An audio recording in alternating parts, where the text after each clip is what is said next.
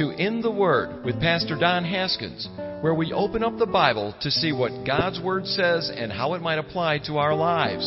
Our prayer is that you allow Jesus to change you from the inside out. And now, today's lesson.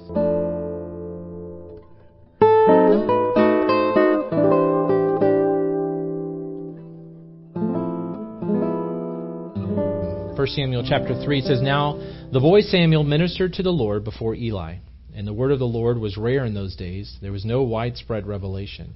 And it came to pass at that time, while Eli was lying down in his place, and when his eyes had begun to grow so dim that he could not see, and before the lamp of God went out in the tabernacle of the Lord where the ark was, and while Samuel was lying down, the Lord called Samuel, and he answered, Here I am. So he ran to Eli and said, Here I am, for you called me. And he said, I did not call you. Lie down again. And he went and lay down.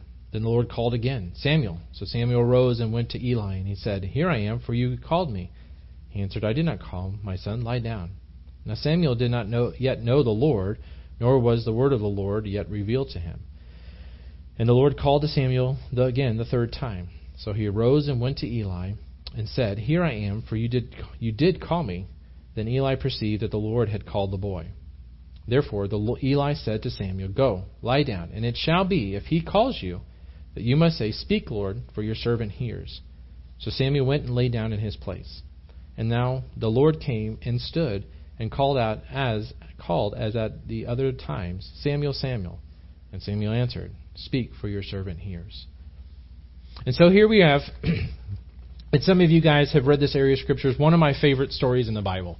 Kind of plain, you think, until you start getting into it. I got into it last night, and there was so much more that I could have just sat there and continued with all the different alliterations that are going on here as far as Eli and his eyes getting dim. And there's just so much that we could have got into.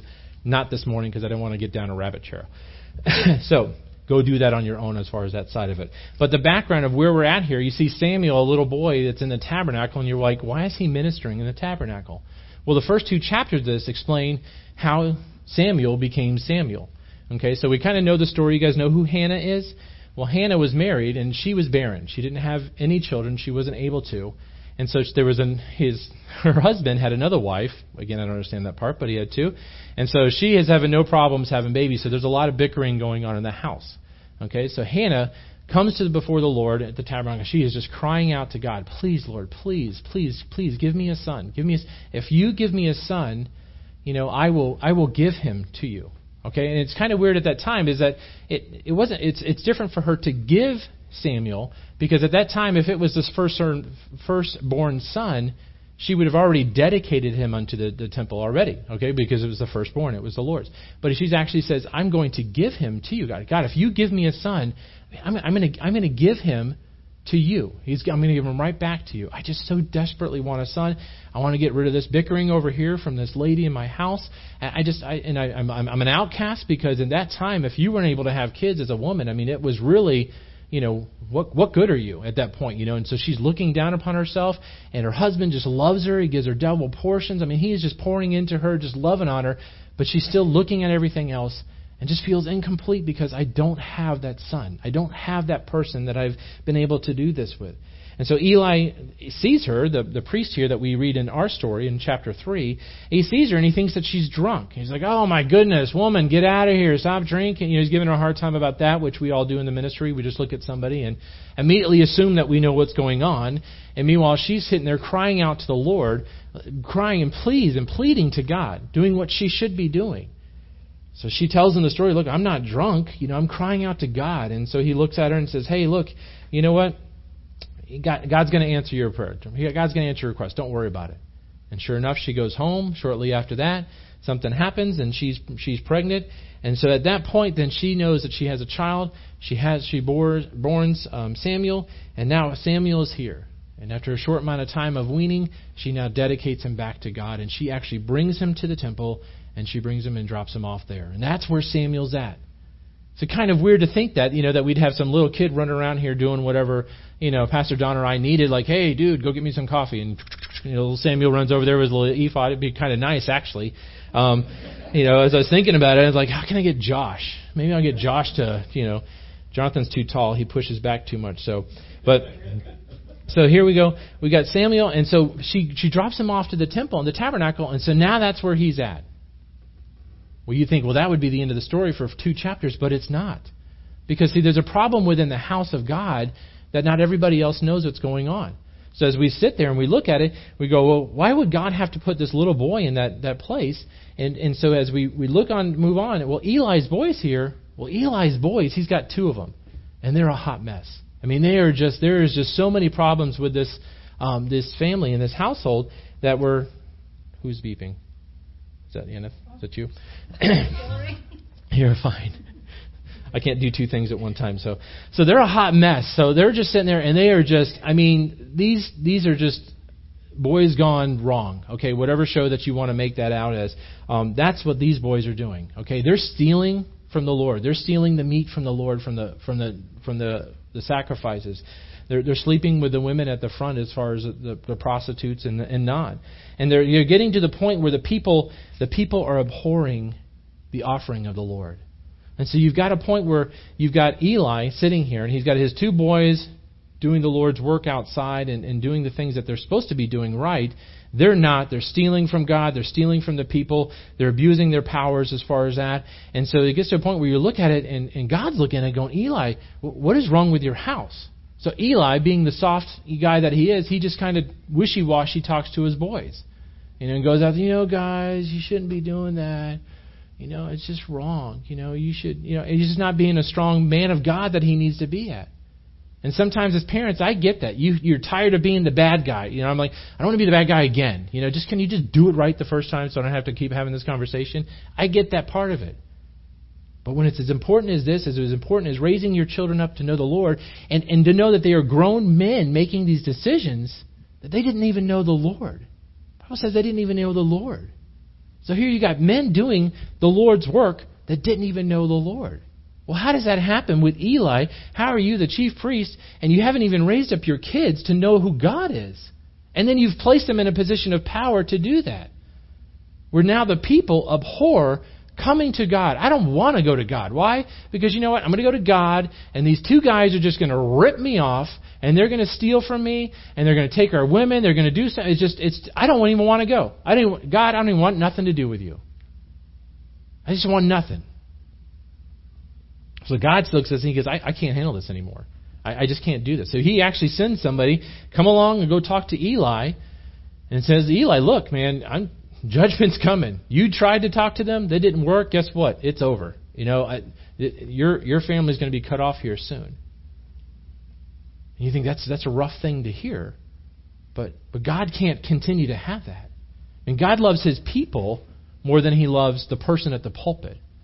You see, if I was up here and my children are out there and they're actually at the British pub down there, while we're in here and they're doing what they're not supposed to be doing down there, and I'm up here, just going crazy and I'm eating panda bonos, while we're trying to do the message here and all that kind of stuff. I mean, you guys would look at it and go, "What is the deal with? If that's Christianity, man, I want nothing to do with it. I don't want nothing to do with God if that's the representation of it. If that's God's people and they're doing that, then I can go get that in the world. I don't need anything to do with it." Well, so that's the background of where we're at. So now we have moved into that. You get the reason of why we have now put Samuel, this little boy, inside this important place, because all of this stuff was going on. And so as we first start off, it says, "Now the boy ministered to the Lord." And now the boy, he ministered. Ministered here is just to wait upon. It's just waiting upon. Not a waiting upon like, oh, God, you're going to do something. It's waiting like he's just physically doing work. And again, they're just age-appropriate jobs that he's doing, but it's something that just needed to be done. And so, unfortunately, we have just talked about Eli's sons and that this is not the norm as far as in the temple. And so as we look at this, we look at Samuel and go, well, what kind of task was he doing? What is going on? It doesn't matter the task. It doesn't matter in this church if you were to come in here and you're just to sweep up some dirt. It doesn't matter. That's just as important as being able to come up here and to be able to expound upon a verse. Because see, it's all it has to do with the heart. The conviction of me last night was, man, I love to do this. I mean, I love to do this. I do this every single day. I would love to do this. But it's the work. It's the work when you're like, I could go do something else right now with my kids. You know, and that's just the flesh. But you have to put in the work to be able to get out of it what you love to do. I'd love to have a great body. I don't want to do the work. You get what I'm saying? I don't want to go to the YMCA and lift weights. I just want the body. Is there a pill for that? You know, can I just take the pill and be buff, or I have to work? Then that's not going to happen. Why? I don't have time for it right now. Okay, so as we look at it, it's the heart behind it. So as we look at this little boy, he comes in there. All he knows is, I'm here to minister to God. I'm here to do what God...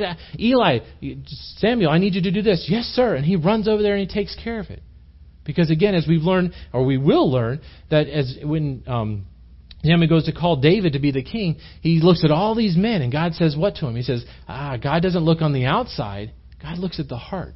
And right now he's looking at Samuel, and he sees a little boy that has got a heart, a little boy that has got, that the people around him know that there's something different about him. There's something different about this little kid that he just does it. And he works hard. He does what he's asked to do. Wow, that's a testimony right now, especially where we're at right now in the temple. I mean, there's not many people doing what this kid's doing. And he's just a little boy, and he's doing it. Why? Because he has the heart. We went away this weekend for the 6th grade class, the heart. I was telling you guys about that a little bit. And what a blessing just to be around these kids, little 6th graders, 6th graders, and just getting out there doing stuff. You bring them back to the house, they're going to be complaining to do this. But sitting there, and they're cleaning the kitchen, they're cleaning dishes, they're sweeping, they're out cleaning the bathrooms, they're out feeding the animals, getting dirty, eating little tilapia this big. I mean, just sucking up disgusting water and mold, and it was just gross. I wasn't going in there, but these little kids were just like, yeah, I'll do it. They were jumping in there, working hard. Just had a great heart and a great attitude. And you look at that, and you're like, that's the heart of what he's talking about. So when they're coming in there and they're saying, now the boy Samuel ministered to the Lord, who better to minister to? I mean, how sweet would that be? I mean, it's one thing to be able to die for your family and to love on your family and to pour into them and do things for them. But imagine just sitting there and go, God, I just love you. What can I do? How can I bless you today, God? How can I minister back to you? Lord, I'm tired. I'm down here, and I'm this flesh suit, but God, what can I do for you today? And it's just a heart attitude. It's a heart attitude as you're walking through your day of just turning it so that it's not about me anymore. As I look around and see the different opportunities in this world, be able to sit there and just bless other people. And God, that was for you. It wasn't for me. Oh, Kevin, you did. No. It wasn't. No, man, praise God. Praise the Lord that he gave me the ability to do that. That's when you minister back to the Lord. It doesn't have to happen within these, I'm going to say 4 walls, but there's lots of walls here, but these many walls within this building. That's the heart of ministering back to the Lord. The Lord is the people, and God just wants us to go back and give back. Go back and bless other people. It says, now the boy Samuel ministered to the Lord before Eli, and the word of the Lord was rare in those days, and there was no widespread revelation. And so this is an important statement as we continue to go through this, is that the word of the Lord was rare in those days. I mean, it wasn't known. So coming out of the book of Judges, which John's read like 20 times in the last month, coming out of the book of Judges, you know, what was the book of Judges about? It's Judges, but it should be called the book of judging. You know, I mean, God just continued to come in. The people would do something great. They'd repent. Then they'd fall away, and the Lord would come in and judge. And then they would repent, and then they would fall away, and then the Lord would come in and judge. The only acknowledgement, the only kind of interaction they had with God during that time was the Lord judging them and then kind of moving them forward to come back to the point of repentance. So that's where we're coming out of, out of the book of Judges. And so as we move into the 1st Samuel, there was only 2 other times in the book of Judges where there was actually somebody that was speaking for the Lord. There was only 2 other times. So I mean, that's the. I mean, when they say it was rare that the Lord spoke. Again, we're blessed these days because we have a Bible that we sit here and we can just. I mean, I can open this thing up any time, and this is the Word of God, and I can speak and I can read it, and it can just cut to the marrow, and it can just do things inside of me that I don't have to worry about listening to anybody else. I can pick up the Bible and bam, the Lord gives me a verse, and sometimes it's to pick me up. You know, it's to pick me up out of whatever thing that I'm in. Other times it's to convict. It's saying, Kevin, you're doing this wrong and you need to turn from your ways. Sometimes it's a verse that, man, I got to give that verse to this person. And you run over there right then, and it's a word of the Lord for that person that you just read out of your own Bible because it's active. This is the Word of God that we just sit there and we don't consider it as that. But this is as valuable as anything that he would have said at this moment to Samuel. This is it. This is what we hold in our hands. The other thing that we have right now, too, that they didn't have then is that we have the Holy Spirit. The Holy Spirit within us. Okay, because let me get this right. So back then, we look at them at times and go, how bad were they? Well, they never had the Word of God. I mean, they didn't have, the Lord didn't speak to them. It was very rare at the time. Here we are today. We've got the Bible. I was going to say the Holy Spirit because it's the Holy Bible. We've got the Bible here. We've got the Holy Spirit within us. And we still have a hard time following what God has asked us to do. But God has given both of them to us and says, look, I want you to walk. I want you to live your life. Jesus made a promise in John 14, 16 through 18. You don't have to turn there. You can just write it down. John 14, it says, and I will pray, Jesus speaking, I will pray the Father, and He will give you another helper, that He may abide with you forever. And the Spirit of truth, whom the world cannot receive, because it neither sees Him nor knows Him, but you know Him, for He dwells with you and will be in you. I will not leave you orphans. I will come to you. So Jesus says, look, I'm giving you a helper. I'm giving you because I've been here. I've walked in this flesh suit for 33 years. I know it's difficult. I know that there are times where you've got struggles, and I know that I have lost people that I have loved. And I understand the anguish that you guys go through. And He says, I'm going to give you a helper. I'm not going to leave you as an orphan. I'm not going to leave you down here. I'm going to give you a helper, and then one day I'm going to come back and take you home. He says, I understand how hard it is. So when the Word of God is rare at that time, today we are unbelievably blessed Christians. To sit here and go, I can read my Bible every single day. I can sit here and I can cry out as we did earlier in prayer and just say, Lord, please, I know that you are there. And I ask you to please help me. And I ask you to please listen to me. Listen to my prayers as I just put them at your feet. And I am just nothing without you, God. And I lay down and I ask you to please help me. The word of Lord was rare in those days. And we have this advantage that we're not reliant on the priests or the people around us.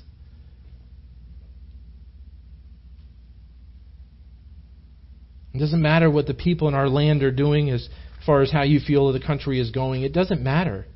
It's not an excuse for us to live a certain way because, well, the people around us, that's just how we live today. No, it's not. We're a holy people. We've been separated from that. We are separate from the rest of the world of how they live. But you have to purpose to be separate. You have to be able to be willing to say, hey, I'm going to live here while everybody else is living this way. I have to make a choice to be holy and pure. And that's my choice. I can't control your choice. That's on you. That's not on me. You have to be able to sit there in your prayer time and your time with the Lord and say, today I'm either going to make a decision to be right or wrong. This little kid playing football yesterday, he stepped out of bounds. All the parents were like, no, it's a touchdown. It doesn't need to. He went over to the ref, now I stepped out. So this little kid who's 12 has more integrity than all the parents that were sitting on the sideline, okay? 12-year-old living his life out saying, no, I'm not going to, no, it's not worth a touchdown. The referee said, did you step out? Yeah, I stepped out. I did. Mommy and Daddy weren't saying that. I can honestly say, as we've been trying to read through the Word of God in a year, that the more consistent that I am in my Word every single day, the more consistent I am with my walk with God. The more consistent there's a word for me that day, or there's a story, or hey, do you have a devotion? Yeah, I've got a devotion. Why? Because I read my Word this morning. Or I read it yesterday, and I'm still kind of mulling on it.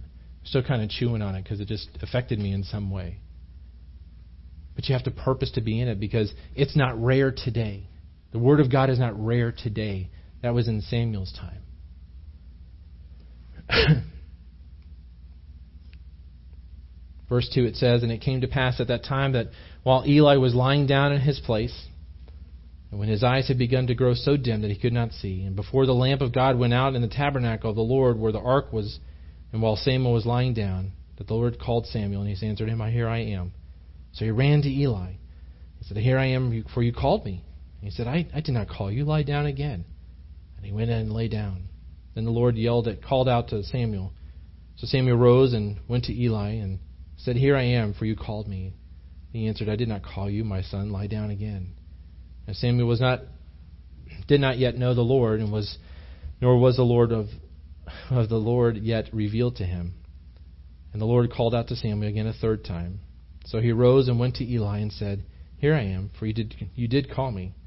And Eli perceived that it was the Lord, and called the boy. And therefore Eli said to Samuel, "Go lie down, and it shall be, if he calls you, that you must say, 'Speak, Lord, for your servant hears.'" So Samuel went down and lay in his place. A couple things here, but before we get to move into the next part, it says, and now these have nothing to do with the study. I just thought they were really cool. So the first thing is God's voice was not scary. Did you guys pick up on that? I mean, it wasn't a point where it was like, in the movies or things like that, sometimes we feel like, oh, God's voice, Kevin, and what are you doing? I mean, you just think that that's how God's going to speak to you. But this little boy, it was such a sweet voice that the person that he knew probably the best out of anybody in the world, that's where he ran to. That's the voice that the Lord has. It wasn't a condemning voice. It wasn't a mean voice. It wasn't a scary voice in the middle of the night. It was just a sweet voice. And so, gosh, man, that had to be Eli. And he just got up and he ran into the other room. Eli, did you call me? Did you need something? And Eli, it wasn't me. Go lay down, kid. You're waking me up. The second thing is that Eli perceives it is the Lord. And why is this important? Well, this has got to be kind of gut-wrenching, don't you think, for Eli? I mean, he perceives now that this little boy has just heard from the Lord. And so at this moment, he's got to be thinking, well, God's already come and told me. He didn't speak to me. He sent somebody to talk to me and said, hey, your house is going to get judged here soon. And now God's actually speaking to my little helper here. I mean, so at some moment, you got to be looking at this and going, wow, that means the Lord has moved on from me, and he's chosen somebody else at this time. I mean, that's got to be kind of sad. I mean, wherever that you're at, I mean, maybe you've been at a job or something like that, and maybe you've been the boss or you haven't been, and somebody is below you has been called into the boss's office, and you're like, well, why did that person get to go in there? That was supposed to be me this time. And God said, no, I don't need to speak to you, Eli. And so Eli realizes that, and okay, well, I guess, all right, Samuel, get ready. Which leads us into the next thing, that Eli perceives this is happening, but Eli doesn't get jealous. Eli doesn't look at it, Samuel, and go, oh, don't worry about that. Hey, you know what? Before you go to sleep, why don't you go ahead and go outside and take care of the latrine and take care. He doesn't try to hide Samuel from talking to the Lord. He doesn't get jealous and say, oh no, Samuel, why don't you sit right here next to me, and make sure that my lamp doesn't go out, take care of some duties for me, get me some water. He doesn't do any of that kind of stuff at all. He realizes what's going to happen, and being humble, he said, you know what, Samuel, I think it's the Lord. I think God's calling you. He wants, and this is what you need to do. When he calls you again, this is what you need to say. You need to sit up and say, Lord, I hear you. Your servant listens, is ready. He doesn't hide him from him. He knows judgment's coming. He knows that the mantle's about to be passed from him to Samuel, but yet he doesn't cover it because he doesn't allow jealousy to get in there. He has many faults, and maybe it was just his laziness too. Maybe it was because you see laziness within his apathy towards his kids, the apathy probably towards the ministry at this point. There's just a lot of apathy that's happening here, that there's no excitement, there's no zeal for the Lord, there's no nothing. And so maybe Eli's just looking at, and he's not humble, maybe we're making it nicer than what it should be. Maybe it's just the fact that I'm just done with it, I'm just kind of tired of doing this whole thing all the time. My kids are just useless, and and I'm tired of hearing it about them. I'm tired of hearing the stories. I'm just ready to move on. Sam, get ready. If he comes in there, this is what you need to do. We need to do something else here. I don't want to do this anymore. And so Samuel just takes it and says, okay. You know, he's just a little kid. He's just excited. I mean, do you remember those times when you first just got saved and it was like, oh, there's going to be a prayer meeting? Where? What time? Oh, man, dude, I'll be there. You know, are you serious? Oh, we're going to sing worship songs? Oh, really? We're going to sing worship songs? We're just going to pray? I'm totally there. Oh, there's a Bible study the next night? I'll be there for that too. What else? What's the next night? I mean, you were just like on zeal for God. You're just like, what else can I do to possibly pour more God and Jesus within my life? And you were just ready to go. And at any time you're ready to do anything. And then after a few years or maybe a few months or maybe a few decades, all of a sudden it's just like, whew, prayer, man. I'm going to let one of the new believers do that. I'm going to stay at home a little tired tonight. You know, I can't, you know, do that. Or fast? No, I got this thing with, I have to have coffee in the morning and I can't do the fast thing, you know. I'll let one of the new guys do it. You know, I remember that when I used to be like that too. I remember those days, you know, when I was a new believer too and I was all excited about doing all that stuff for Christ. But now I've kind of sit into my role. You know, I have a role now that I do.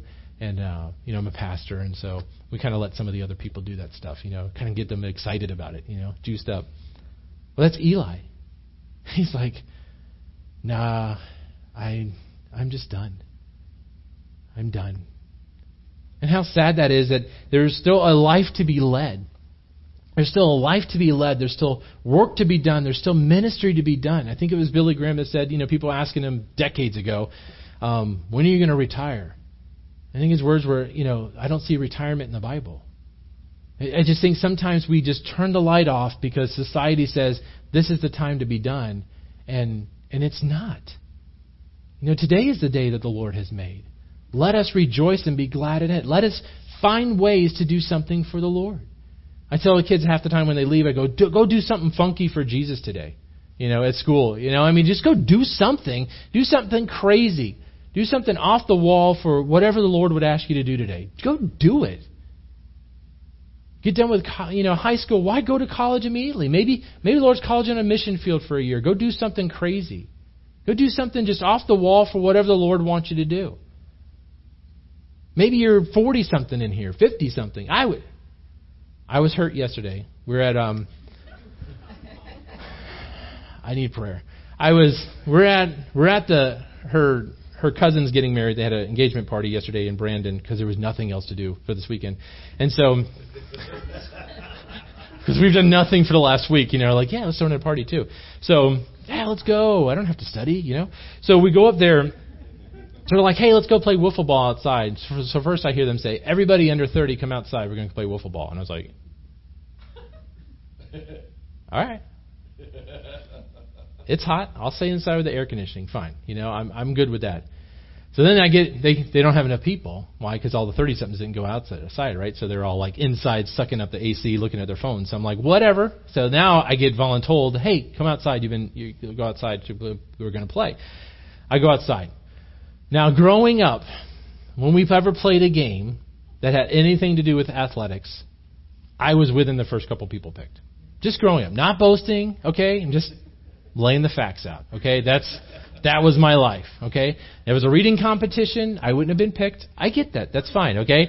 Athletics, I was picked. Didn't matter. I didn't play soccer. I still would have been one of the first ones picked, okay? That's just the way it was. So we're like on the fourth round, and I haven't been picked yet. And I'm like,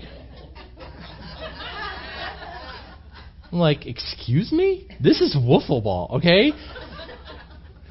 So finally he picks me, and I'm thinking, first of all, after the draft, I'm like, you just got the steal of the draft, is what I'm thinking inside. You just got the steal. Okay.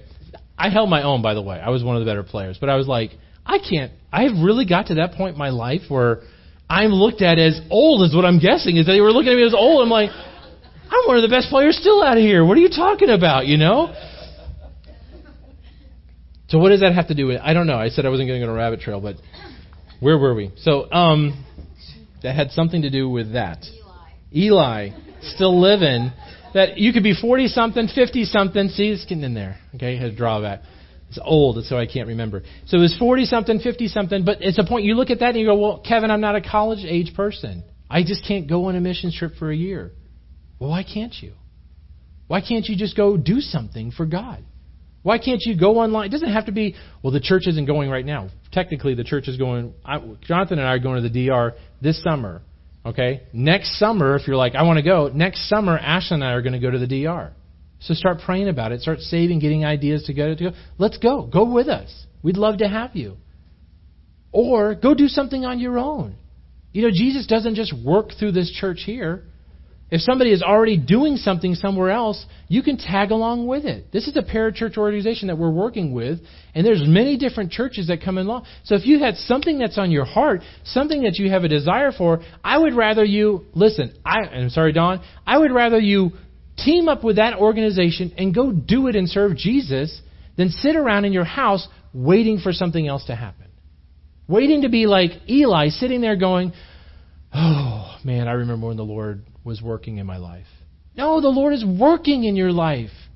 Get up and do something. Pray about it and go do something for Jesus.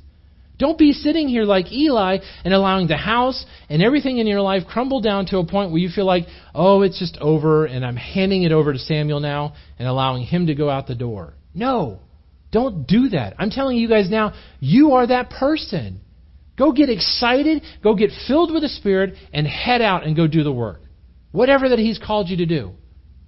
But be back here next Sunday. But I mean, it's the point of, you know, at least for Dawn's service, you know, but I mean, don't lose the church in 1 week. But go out there and go do the work of what Christ has called you to do.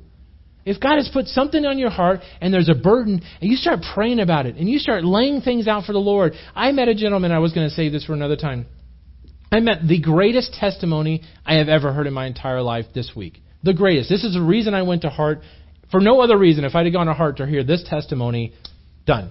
Next Pureflix movie. I'm thinking about emailing them saying, this needs to be your next Pureflix movie. If not, then I'm going to give it to the other one in Georgia. But one of the two of you needs to do this.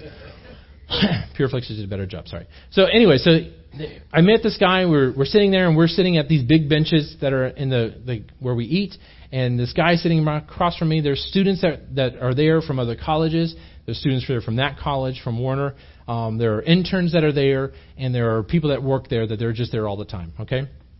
So here we are. We're sitting at this bench, and a black guy across from me, he's from Uganda. I'm like, really, from Uganda? That's cool. He goes, yeah, my name is Timothy, and I'm here from Uganda. And I go, well, man, what is your story? What is your life? Because that's what, you know, I'd like to talk to all the different people, what brought them there, all that kind of stuff. He says, well, I've been in the States for a couple years now. He said, I was actually in Uganda at an orphanage there, and somebody paid for my schooling to come to America, and that's how I ended up at CBI or CID or whatever it is that they were at. And that's part of the requirements is for us to come down here for a semester. I'm like, really? I'm like, that's pretty cool. How did you end up? He said, well, it's really started before that. I go, well, what's your story? He said, well, actually, there was a girl that was there from American, and she was a friend of mine, and she left. And I knew that I was going to marry her. I'm like, really? You knew you were going to marry her? He said, yeah. He said, so I prayed for it. I'm like, you prayed? He goes, yeah. I prayed for 3 years that I knew that the Lord, that she was my wife. And I stopped right there. I'm like, I've never prayed for anything for 3 years, nonstop, you know. And here's this guy in front of me. He prayed for this woman. Now I'm really hoping he got her at this point, right? I'm like, for 3 years you prayed? He said, yes. He goes, and then ended up there was the person overseeing the orphanage came to me and said, hey, somebody wants to pay for your tuition to go to America. And he's like, oh, that's incredible. He goes, so I went there and ended up being her parents that were paying for it for me to come over there. So then back in my mind, I'm like, all right, let's see how this is going. It's not really that. It's not a God story now, you know. I mean, she talked to her mom, dad. They brought him over. Boom, married. We were on, right? That's what I'm thinking. So I'm like, oh, that's pretty cool. He said, yeah. So we ended up there, and then, you know, so then, you know, I found out later that it was them, and that's how I got it. So I'm like, that's pretty cool. Well, then later on, there's this girl walking around, a little girl about this tall. I think she's about this tall, and she's pregnant. So they're talking, and I see those two talking quite a bit here and there, and I'm like, something's going on here. Is that his wife is what I'm wondering. And so they were talking about it. She was like 6 months pregnant, 7 months pregnant, so I slide down the bench, you know, being all coy. Like, are you Timothy's wife? She's like, yes. I was like, he told me the story, and she goes, well, here, let me tell you the rest of the story. So now this is the God part of it. Some of you guys are going to cry. So you're sitting there. So she's because I would have. So it's an awesome story. This is pure. All of us are going to write a Pureflix after this, okay? So we're sitting there, and I wasn't going to do this, so we'll semi-hurry up. So we're sitting there, and so she starts telling me the story, and so the other girls leave because they're like, oh, gosh, I've heard this. So she starts talking. She goes, yeah. She goes, I was over in Uganda, and I met Timothy, and we're just friends and really close friends and all. And then my time was up, and I came back to the States, and she said it was hard. She goes, so I came back to the States, and she said, I just was praying, and I wrote in my prayer journal that, you know what, that I guess I'll just be single the rest of my life because I'll never meet anybody with the integrity of Timothy, you know, and that's fine. I'll just be single. Now, she wasn't looking at him in a romantic way. Just as friends, she knew that this young man, probably 17 maybe at the time, something like that, had such integrity that she would never find that here in the States. And then she's going to be single, and that's fine. And I was like, wow, really? She said, yeah. She goes, so I go to college, and then she goes, my parents have a heart for Uganda anyways, and so they're thinking about, you know, adopting kids, you know, and she's like, and we're all on the other end, you know, as far as the children. So once they get over there, they start realizing, what are we doing? We can't really start all over again. You know, we got kids in college, and then we're going to bring in little babies and stuff like that. And then that's when the guy in charge said, hey, we've got these two boys that, you know, need somebody to sponsor them to go to the States, to go to college. Would you be willing to do that? And they're like, that's perfect. That's exactly what we would love to do. So they bring these two boys. They don't know the boys. They don't really know anything else that's going on. So, yeah, so they bring Timothy and this other guy over. They stay in their house. Like I said, so her house, she's not there right now. She's at college. He's living in her house, right? He's spending time with the parents. He's getting to know the parents. She goes, they have their own relationship, a friendship. My dad's mentoring him, taking him to get a bank account, driver's license, just teaching him life skills and really pouring into him. She goes, now, it's just amazing. She goes, now, we live in a very small town in Georgia where black people typically aren't, you know, liked upon a whole lot. She goes, and there's still a lot of racism in that area. So she goes, my dad just takes him in and is just loving on him. And so then our friendship starts blooming again between the two of us. And as I get ready to leave one time, he says, I have to let you know that I love you and that I'm going to marry you someday. And so she looks at it and she realizes that this is the man that God has for me too, that this has been it all along. Now, again, the pushback, though, is because of the small town. So they're on board. They're going to get married. That's what they decide at that moment, right? So their dad then steps in the picture. She goes, and we had great conversations with them. We sat down, and my dad was like, hey, look, you know, growing up in this town, these are the things that you're going to hear. Are you going to be okay when you guys have children that they're going to say this to your children? Are you okay with that? And Timothy was like, yes. Are you okay when they're going to say this to your wife now because she's done this? Yes, I'll be okay with that. Because they had to make sure that they understood really the reality that it's not just a, hey, we're getting married over here, but it's the fact that this is the real life. And so their dad, she said, we have a great relationship with my parents. She says, my sisters are on board. The town is starting to turn around a little bit because her dad has an opportunity to witness. But for 3 years, he knew that that was the woman that he was going to marry. And he prayed diligently for that to happen.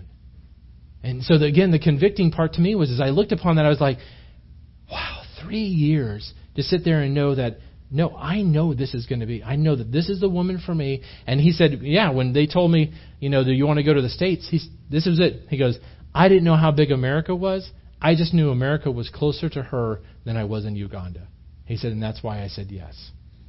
That's it. He didn't even know that it was her house. He didn't know it was Georgia. He didn't know anything. All he knew was I'm out of Uganda and I'm one step closer to her because I'm in America. I mean, that's all that he knew. He's like, yes, I'll go.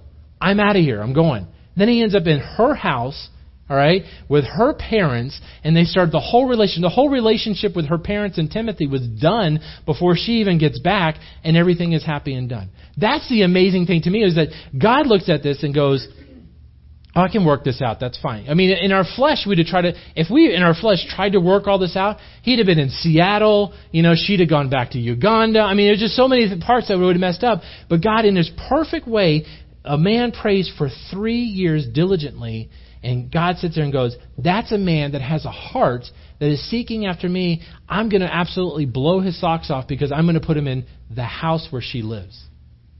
Is that amazing? That's the prayer. That's an earnest prayer, crying out to the Lord diligently, knowing that, you know what, God has placed this in my heart and it's going to happen. That is awesome. That is what God wants to do in our heart. Now listen, if you're single, doesn't mean you're going to pray for 3 years you're going to get married. Okay, doesn't answer that. What it means is that, but God still has a plan for your life. And we all know Jeremiah 29:11, but Jeremiah 29:13 says, but if you seek me with all of your heart, then you will find me. Well, Timothy is seeking him with all of his heart. He's crying out to him. He's laying everything down, knowing that, hey, look, the next step is I'm going to America. I'm gone because I'm one step closer to the heart that I'm chasing after right now. God, please just provide for me. And he does it. That's an amazing story. Again, what is the story in your life? Because as we read on to the next verse, it says, now the Lord came, verse 10 says, now the Lord came and stood and called as at other times, Samuel, Samuel. And Samuel answered, speak, for your servant hears. So far we have ministering to the Lord. We have the word of the Lord. And so now we're going to move into the next part. We're in verse 10. So it says, the Lord came and stood. The Lord came. The Lord was actually there. Okay, so it's not just a voice. Okay, so if you slow down and read the scripture there, it's not just a voice saying this last time, hey, Samuel. It's not that. It says the Lord stood and spoke. I'm under the impression that it's Jesus sitting there speaking to him and saying, Samuel, Samuel, wake up. Man, I've got something for you here. I have a word from God the Father for you specifically right now. That Jesus and God, they were so excited because they see of a heart of a young man. So anybody that's in here young, Joshua, Jonathan, Hannah, anybody that's in here that's young, in-betweeners, so you're getting old now in the back. So in-betweeners there. Sorry. You're third round, okay?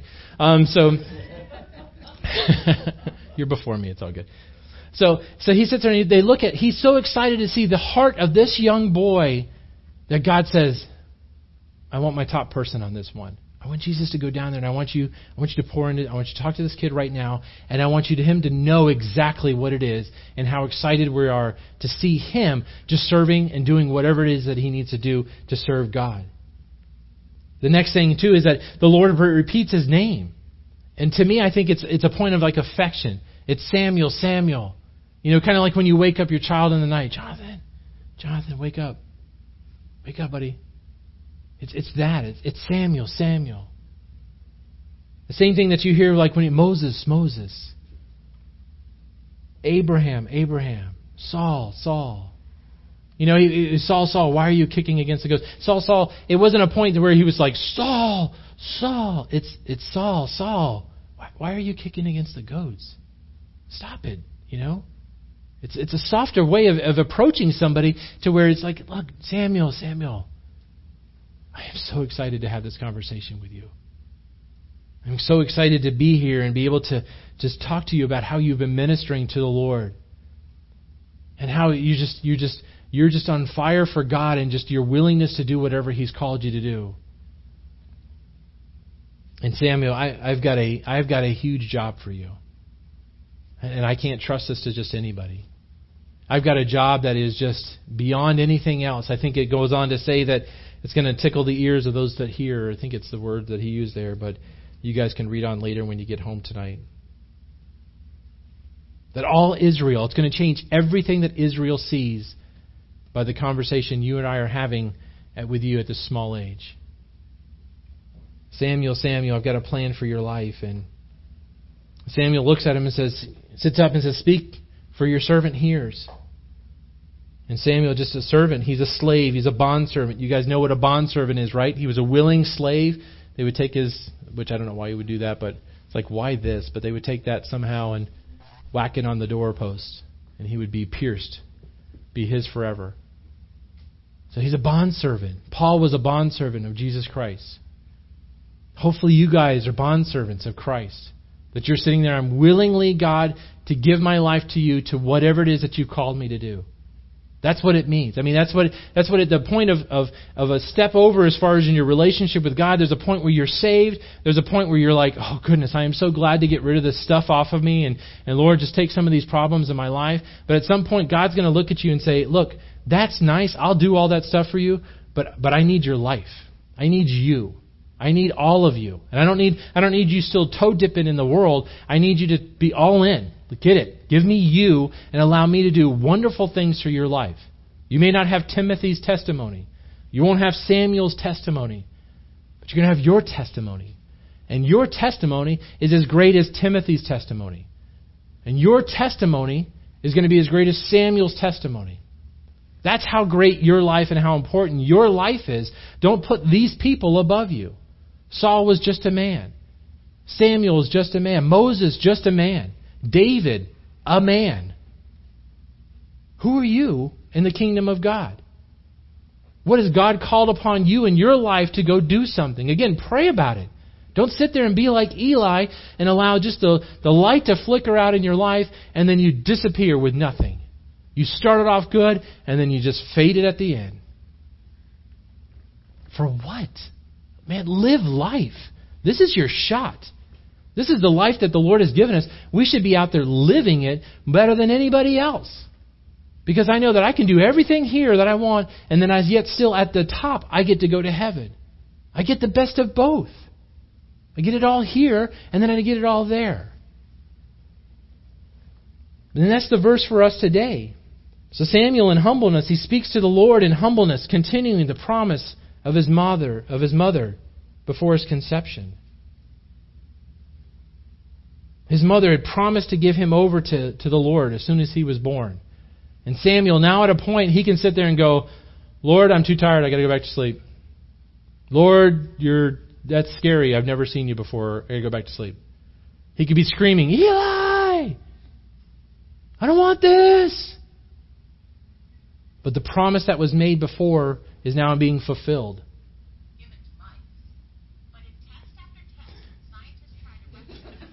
I did not speak about mice, for the record. Nothing to do with mice. Hannah promised Samuel for the Lord, and here he is now. He has the opportunity to fulfill that prophecy. Or not the prophecy, but the commitment that his mom had done. This is the verse for us today. Why? Because do we not want the Lord to speak to us? Do you want the Lord to speak to you? Now, you're in church. You're supposed to say yes, right? I mean, it's like, oh, yeah. Yeah, I want the Lord to speak to me. Come on, man. Ooh, praise the Lord. Hallelujah. I'm in church. I want the Lord to speak to me. But maybe some of us don't. Maybe some of us right now are scared. Kevin, you understand it. See, if I do ask the Lord to speak to me, He may ask me to do something. He may actually, take me up on the whole speak to me thing. And that's scary. I'm no Peter. I don't really want to walk on water. I'm not like that kind of a person. But what if God asked me to do something? Well, go do it. I mean, who would you rather do anything with than with the Lord? I mean, just think about that. If the Lord take Peter, he asked him to step out and he walked on the water. Okay? And then at that moment when he started to sink, Jesus just didn't walk away from him and go, no faith. He didn't walk away from him. He immediately grabbed him out and he pulled him up. Who better to go do anything with than the Lord? It doesn't mean that you're going to be in a hut in Uganda. Okay? It doesn't mean that you're going to be in some, hideout in the middle of Iran. I don't know what the Lord's got for you. Maybe the Lord just wants you to minister to your neighbors. And maybe that's scarier than going to Iran. You're like, I'd rather go to Iran than talk to my neighbors personally, okay? Because ain't nobody know me in Iran, and that's fine. What has God called you to do? So maybe that's the first part. You're scared about that. Maybe some of us already have a plan. And I don't really want the Lord to talk to me because He's going to change my plan. Maybe I've got my plan set up, okay? I got my wife, I got my 3 kids, I've got a job. I'm good. I'm ready just to coast into retirement. I've done it. I'm a good guy. I do everything right. I don't want the Lord to kind of put a little twist into anything that I've got planned for my life. So I got the 401k. I've got a retirement set up. I got the house going to be over there. I'm retired now. I'm good. I've got everything. Praise Jesus. But maybe God wants to put a little curve in that. I know a guy who had a business, and he was just to the point where he was like, I'm in disobedience right now. And he just called his brother up and said, dude, I'm out. You take the business. I can't. I'm being disobedient to God by owning my own business, okay? By giving to the Lord from that. He knew it wasn't what he was supposed to be doing. He just said, that's it, man, it's yours. I'm out. So we got to figure it out when I get home, but we're done. Because he was all in. So maybe you guys have got plans. Maybe as some of us, you know, not in a rude way or that way, but maybe some of us this morning, we just don't know what that is. I don't even know what you're talking about, speaking to God. I don't even know what that would be. What would God say to me? What would God want from me anyways? What could he possibly do?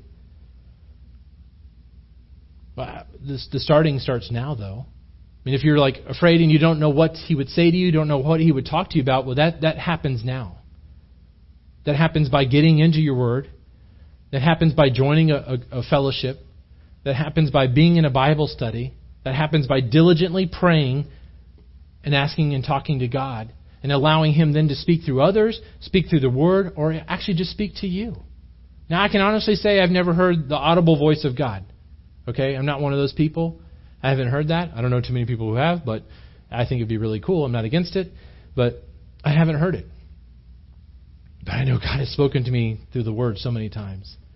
I know so many times people have said something to me, and it was just a point where just the world stops at that moment. You know, it's not like a little touch by an angel where the light comes on their head, but there's a point where you know it is the Lord. And what they're saying to you is exactly from the kingdom of God. And it's pointed right at your heart, and you're like, wow. And they don't even know it. It's not like they're saying, thus saith the Lord. Rossi, go to the DR. They didn't say that. It wasn't like that at all. It should have been this year, next year. But it was just in a normal conversation, and all of a sudden they just hit you exactly where you're at, and you're like, wow. You just want to hug them. You're like, thank you so much. Maybe some of us in this room right now, or maybe we don't have a relationship with God at all. Maybe that's the problem. I'm not saying that you're like Eli's sons, but maybe you're not saved. I know we know almost everybody in here. We know each other. But Eli knew his sons too, and they weren't walking with the Lord. I'm not comparing you to Eli's sons, but there's a point in our life where we need to sit there and make a real decision on what is it that we're doing here? What am I doing in my life? Maybe you're here every week, and maybe you are walking with the Lord. But you're like, Kevin, I'm off that track, man. I've been backslidden for a while. You know, I'm here, and I even go to the men's study, or I go to the women's study, and or maybe I'm in and out of here at times, and that's why, because I'm still struggling with different things in my life. And well, today's the day to make that right. Today is the day. If you're struggling with that right now, then this is the Lord talking to you. This is what it would be. And all you would do is just come up to me afterwards and say, Kevin, that was me that you were talking about. And we're just going to pray. We're going to pray, and we're going to talk about it, and we're going to say, hey, you know, you're going to repent and ask for forgiveness of your sins. You're going to sit there, and we're going to pray and ask you for you to receive the Lord Jesus as your Savior. And that's the first step. Because, see, the Lord can't communicate. Did you hear part of that, too, in there? That the Lord won't receive them because they won't hear. Back when he was talking about the Holy Spirit, John chapter 14, it says, and I will pray that the Father, and he will give you another helper, and that he may abide with you forever, and the Spirit of truth whom the world cannot receive. See, if you're part of the world, you cannot receive the Holy Spirit. You can't receive his counsel because you're separated from God. And so today I'm just asking you, if that's you, I'm not asking, I'm pleading, I'm begging. Please don't leave here today. Even if it's embarrassing, I've done embarrassing things in my life, trust me.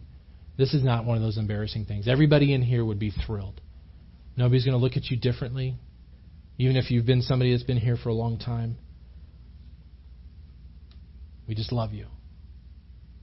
But the love that I have for you is nothing compared to what Christ loves you and what God loves you, because God gave it all. He gave his son for you.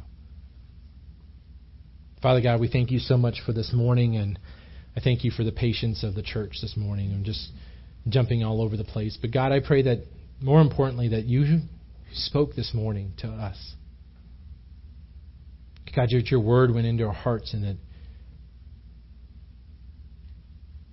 That, Lord, that we were touched and just challenged by the things that you were calling even Samuel to do. God, we want to be servants. I pray that we do. If we don't, then I pray that you change the hearts of those that don't want to be a servant.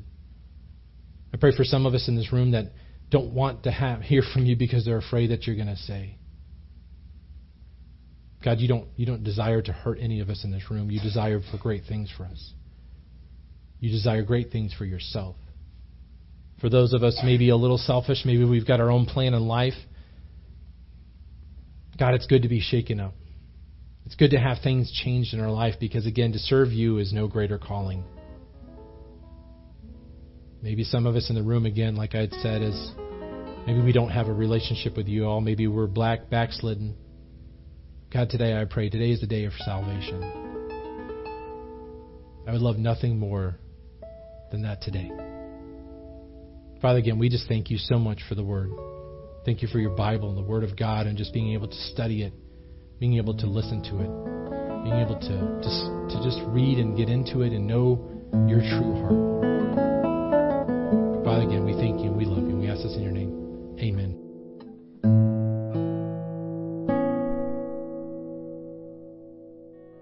Hey, thanks for listening.